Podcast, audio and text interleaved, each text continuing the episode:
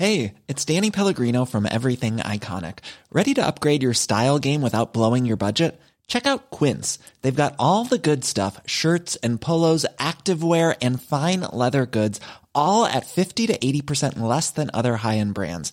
And the best part? They're all about safe, ethical, and responsible manufacturing. Get that luxury vibe without the luxury price tag. Hit up quince.com slash upgrade for free shipping and 365 day returns on your next order. That's quince.com slash upgrade.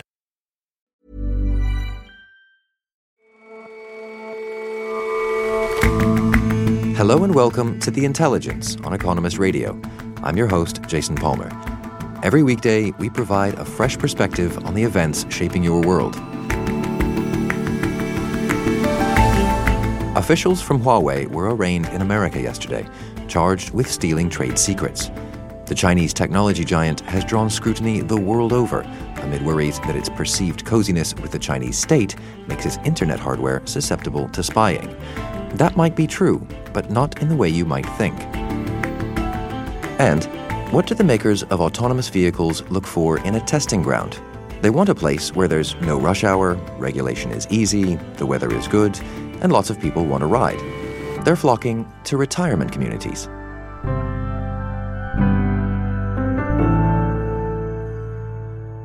But first, In Israel last night, the Attorney General announced his intention to indict Prime Minister Benjamin Netanyahu on charges of bribery, fraud, and breach of trust. Well, Netanyahu becomes the first sitting Prime Minister of Israel uh, to be indicted pending a hearing for criminal offenses. Roger McShane is our Middle East editor. And it's happening less than 60 days before an election. What exactly is Mr. Netanyahu alleged to have done? So the potential charges stem from three cases. First, you have case 1000 where he's alleged to have received expensive gifts uh, from wealthy patrons in return for political favors. Then you have case 2000, uh, where he is said to have discussed colluding with a newspaper publisher. Uh, he was going to curb one of that paper's competitors. Uh, in return, that paper was going to tone down its negative coverage of him. And the most serious case is case 4000, in which he's accused of intervening in regulatory decisions in favor of a company called Bezeq, and one of the websites that Bezeq owns was going to provide glowing coverage in return. Right. And, how strong is the case against him? The cases would seem to be pretty strong. They've been in the works for three years. Some of Mr. Netanyahu's closest aides have turned state witness. And you have an attorney general, Avichai Mandelblit, who was appointed by Netanyahu, who was once Netanyahu's cabinet secretary. This isn't a man who seems to be out to get Netanyahu. He's quite deliberative. And I don't think he would take a shot at a sitting prime minister uh, if he thought he was going to miss. And what does Mr. Netanyahu have to say about all this? So he says he's completely innocent. Uh, he says the investigations are going to collapse like a house of cards. He calls uh, it a witch hunt. He says the reports of corruption are fake news. This, this sounds a little bit familiar.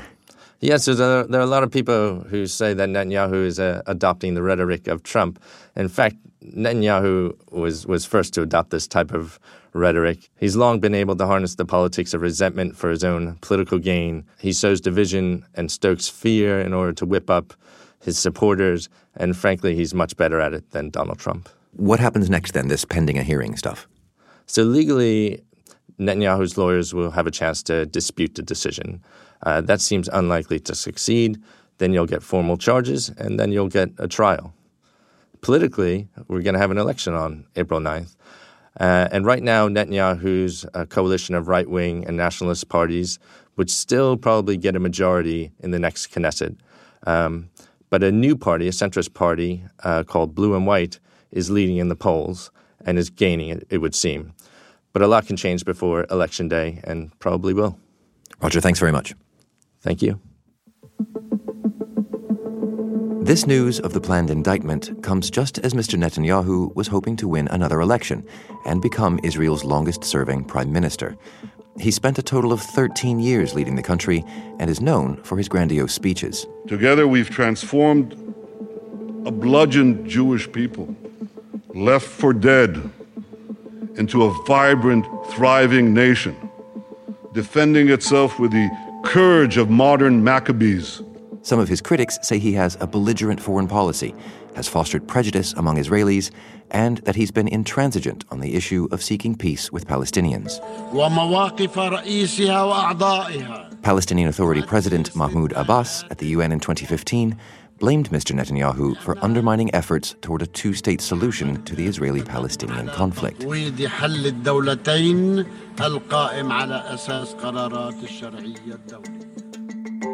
So, how has Mr. Netanyahu changed Israel during his long rule? I think Bibi, more than reshaping Israel, has put Israel much more on a path towards being a divided, successful yet very uh, suspicious and almost xenophobic society.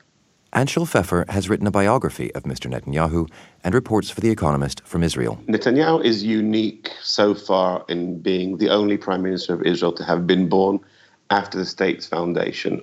His formative years, both as a teenager and as a young man, were made in the United States, and that in many ways formed the way he makes politics. What can you tell me about his early life and how that shaped his politics later? Well, he was brought up in a very political home. His father was an ideologue and a journalist working for the revisionist movement, which is the branch of the right wing branch of Zionism.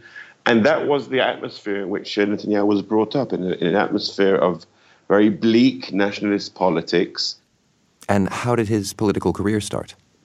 Well, Netanyahu uh, beca- became into the public eye at a relatively young age as the brother of Israel's great hero in 1976, Colonel Jonathan Netanyahu, who was killed in the famous Entebbe raid. Uh, his brother was the only Israeli soldier killed in that raid. He was one of the commanders of that raid, and that thrust the family into the into the public spotlight. Over the next few years, as part of the commemoration of the dead brother, they, they set up a think tank, and Bibi became a speaker on issues of counterterrorism. And at, a, at the young age of 32, he was offered to become the number two at Israel's embassy in Washington. Five years later, when he left, uh, uh, when he left diplomacy to become a full-time Likud politician, he already had quite a high name recognition in Israel. He had a very polished uh, television performance, which not that many Israeli politicians had at that time. Tell me about that. How did he come to have that polish? Most Netanyahu's diplomatic and political roles before becoming Likud leader were involved in presenting Israel's case to the world. His main political role was as uh, was deputy foreign minister, and his brief was was mainly public diplomacy. That was the time of the first uh, uh, Gulf War, and the scene that everyone remembers from that uh, from that period is Netanyahu sitting in the CNN, in CNN's local studio in Jerusalem. As you can see, uh, Deputy Foreign Minister Benjamin Netanyahu was here with us uh, during this raid. So Netanyahu and the interviewer were both sitting wearing gas masks during an air raid. I must say that this is the the darnest way to con- conduct an interview. With, uh, and during his periods in power, when's he had the most impact? The main period in which Netanyahu really has formed current Israel has been the last 10 years in which he's been in power. He's won three consecutive elections in that time. And it's been a decade, from, many aspects, a great decade for Israel. Israel's had uninterrupted economic growth, its foreign relations have burgeoned with countries from Africa to, to the Far East to Latin America, even country, even Sunni Arab countries in the Middle East which don't have diplomatic relations with Israel have improved their under the under the surface ties with Israel. They have a joint interest together with Netanyahu in confronting Iran. For the first time in my lifetime, many other states in the region recognize that Israel is not their enemy they recognize that Israel is their ally. How have Mr. Netanyahu's views towards the Palestinians evolved over the course of his political career? His views towards Palestinians have not evolved in the course of his political career. If you read a book Netanyahu wrote 26 years ago, A Place Among the Nations, he explains there, and this was even before the Oslo process began, he explains there that the best solution for Israel is never to compromise with the Palestinians, uh, allow them at the most to live in uh, semi autonomous enclaves in the West Bank and Gaza, never to allow them a full state and to continue Israeli security control over the entire region. And as we've seen over the last 10 years with Netanyahu in power, he has paid lip service to the two state solution. But in reality, he's done nothing to go to go to, to go towards that solution. Certainly not since Donald Trump entered the White House. So a lot of things have gone his way, but we're looking to an uncertain future here with this in- indictment. If this is the end of his political career, what do you think his legacy will be? Slowly building and continuing to enhance Israel's prosperity and military power and its relationships both in the region and across the world. Now, if Netanyahu is forced to resign, that legacy will still will still remain. The other legacy of toxifying relations between the different communities within Israel will certainly need detoxifying once he leaves. Anshel Pfeffer, thanks for joining us. Thank you for having me, Jason.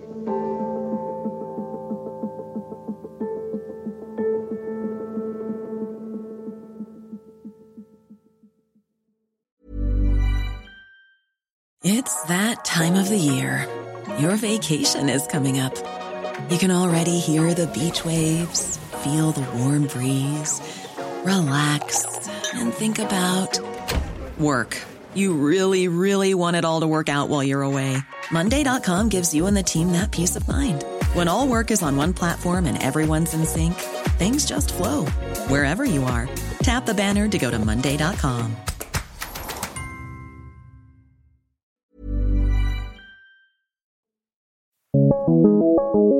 global campaign has been taking place against Huawei, a Chinese technology giant. Mike Pence, America's vice president, has been urging his country's allies to shun the firm's gear.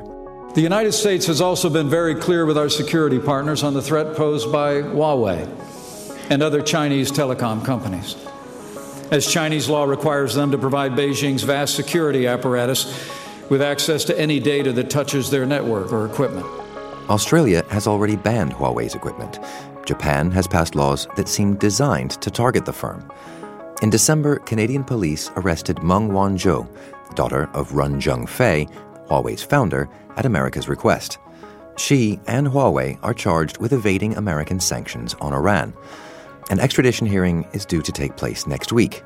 And yesterday, officials from the firm were formally charged in America with stealing trade secrets. Mr. Ren denies any suggestion his company presents a security risk to other countries. We will never undertake any spying activities, and we will never accept anyone's instructions to install a backdoor. If we take any such actions, then I'll shut the company down. Meanwhile, the children of China have seemingly come to Huawei's defense. In a glossy and widely shared video, they chorus their approval.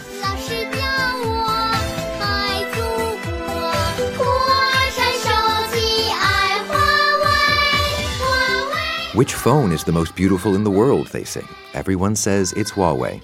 The battery is durable, its appearance is good. China's chips are the most precious. Huawei wins glory for our country.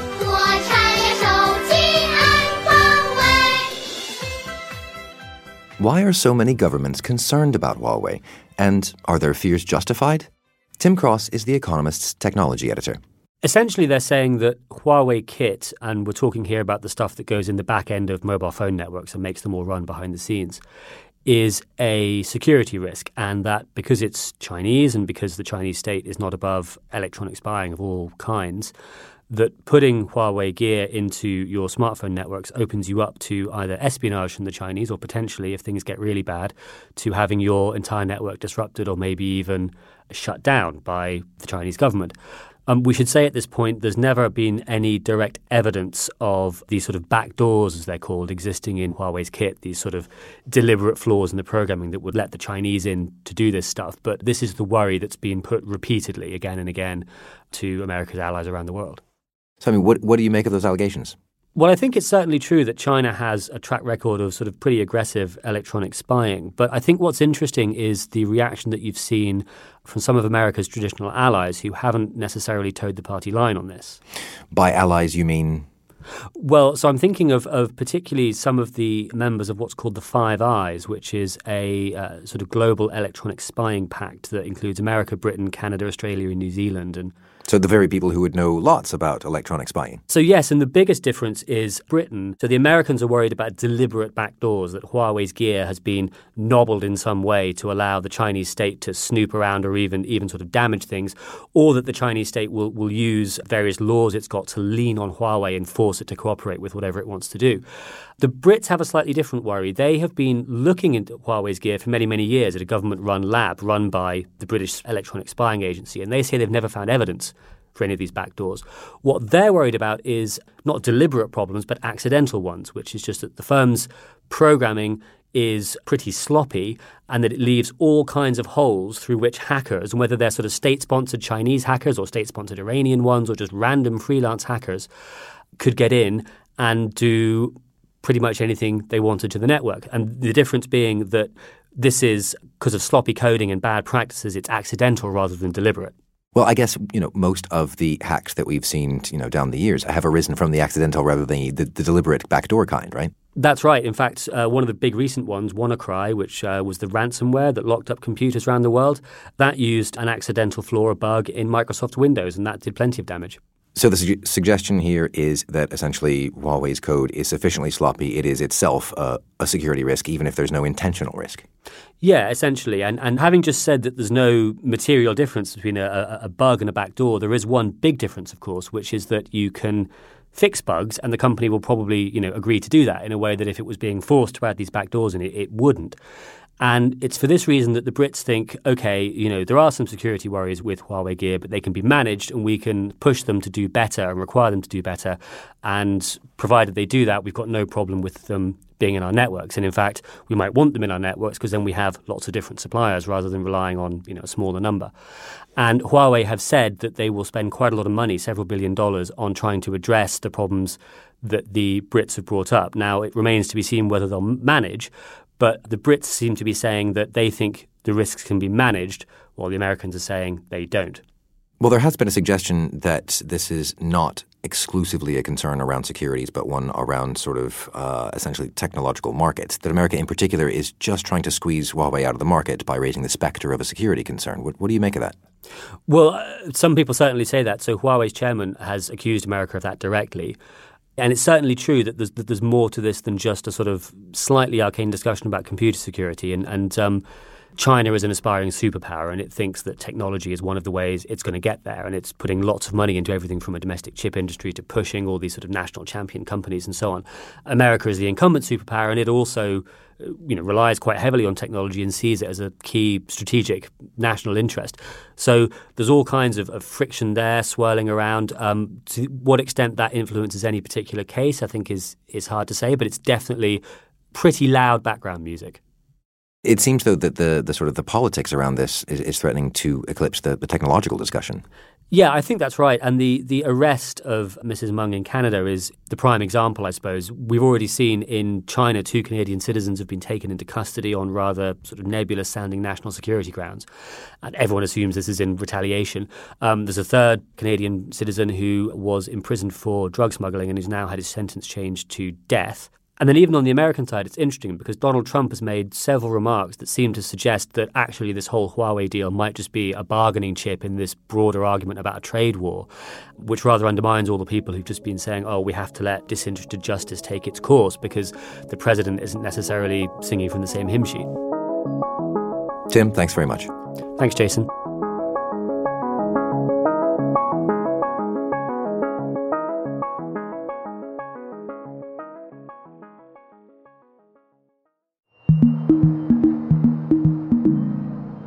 Normally, when I'm covering technology, I'm writing about young people adopting a cool new thing, whether it was like Napster in 2000 or the iPhone or iPods. Tom Standage is The Economist's deputy editor. He's been writing about technology for years. So it was quite funny to write a story recently where I was writing about old people being the early adopters of a cutting edge technology, namely the self driving car. There's a startup called Voyage, and it's testing autonomous cars in this enormous retirement community in Florida called The Villages, and it reckons that that is the perfect place to deploy this technology. I, I know the villages. Why, why, why is that? Well, I'm from Florida, yes. Oh, right. Um, why is that a good testing ground for autonomous vehicles? Well, there's a bunch of things. Firstly, you've got low speed limits and you've got very simple road layouts. So it's not like the kind of nightmare of doing a unprotected left-hand turn with 55 mile an hour oncoming traffic. Secondly, people generally move to warm, sunny regions. So you're not going to have to worry about snow confusing your sensors. And then these roads are private property, and that makes the regulatory system much, much simpler. You haven't got this patchwork of federal and state regulation. You know that you're on private property and you know who the regulator you're dealing with is. So that simplifies things too. Well, why will the people of a retirement community want this? Why will they want a well, an unproven technology basically to, to get them around? Well, when you're in a retirement community this big, you want to be able to go and see your friends, you want to be able to go to social clubs and this sort of thing, but you may not want the expense or hassle of owning a car, and you may not be confident to drive anymore, you may be unable to drive. So being able to just summon a vehicle whenever you like makes a lot of sense.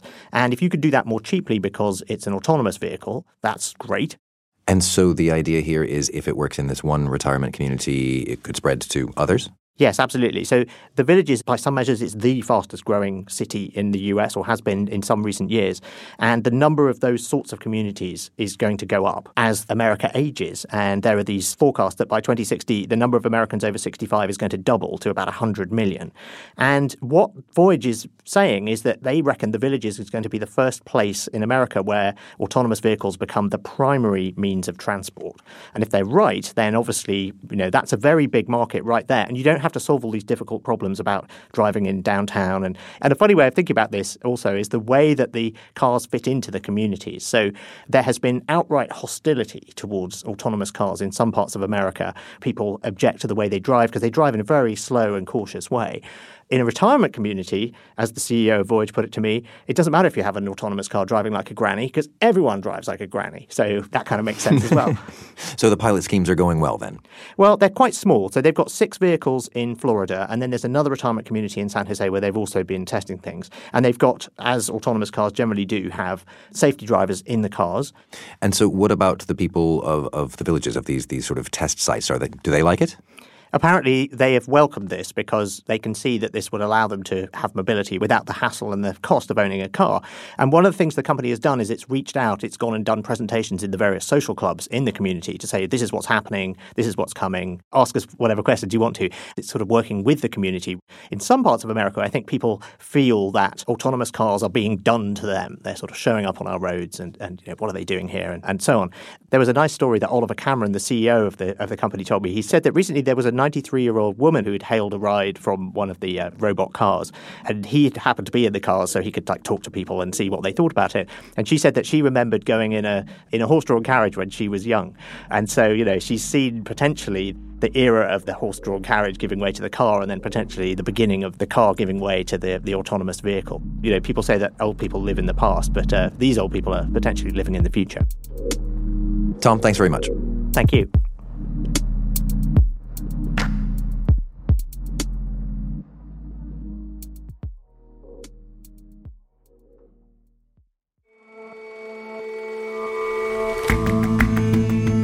That's all for this episode of The Intelligence. You can subscribe to The Economist at economist.com slash radio offer. 12 issues for $12 or £12. See you back here on Monday.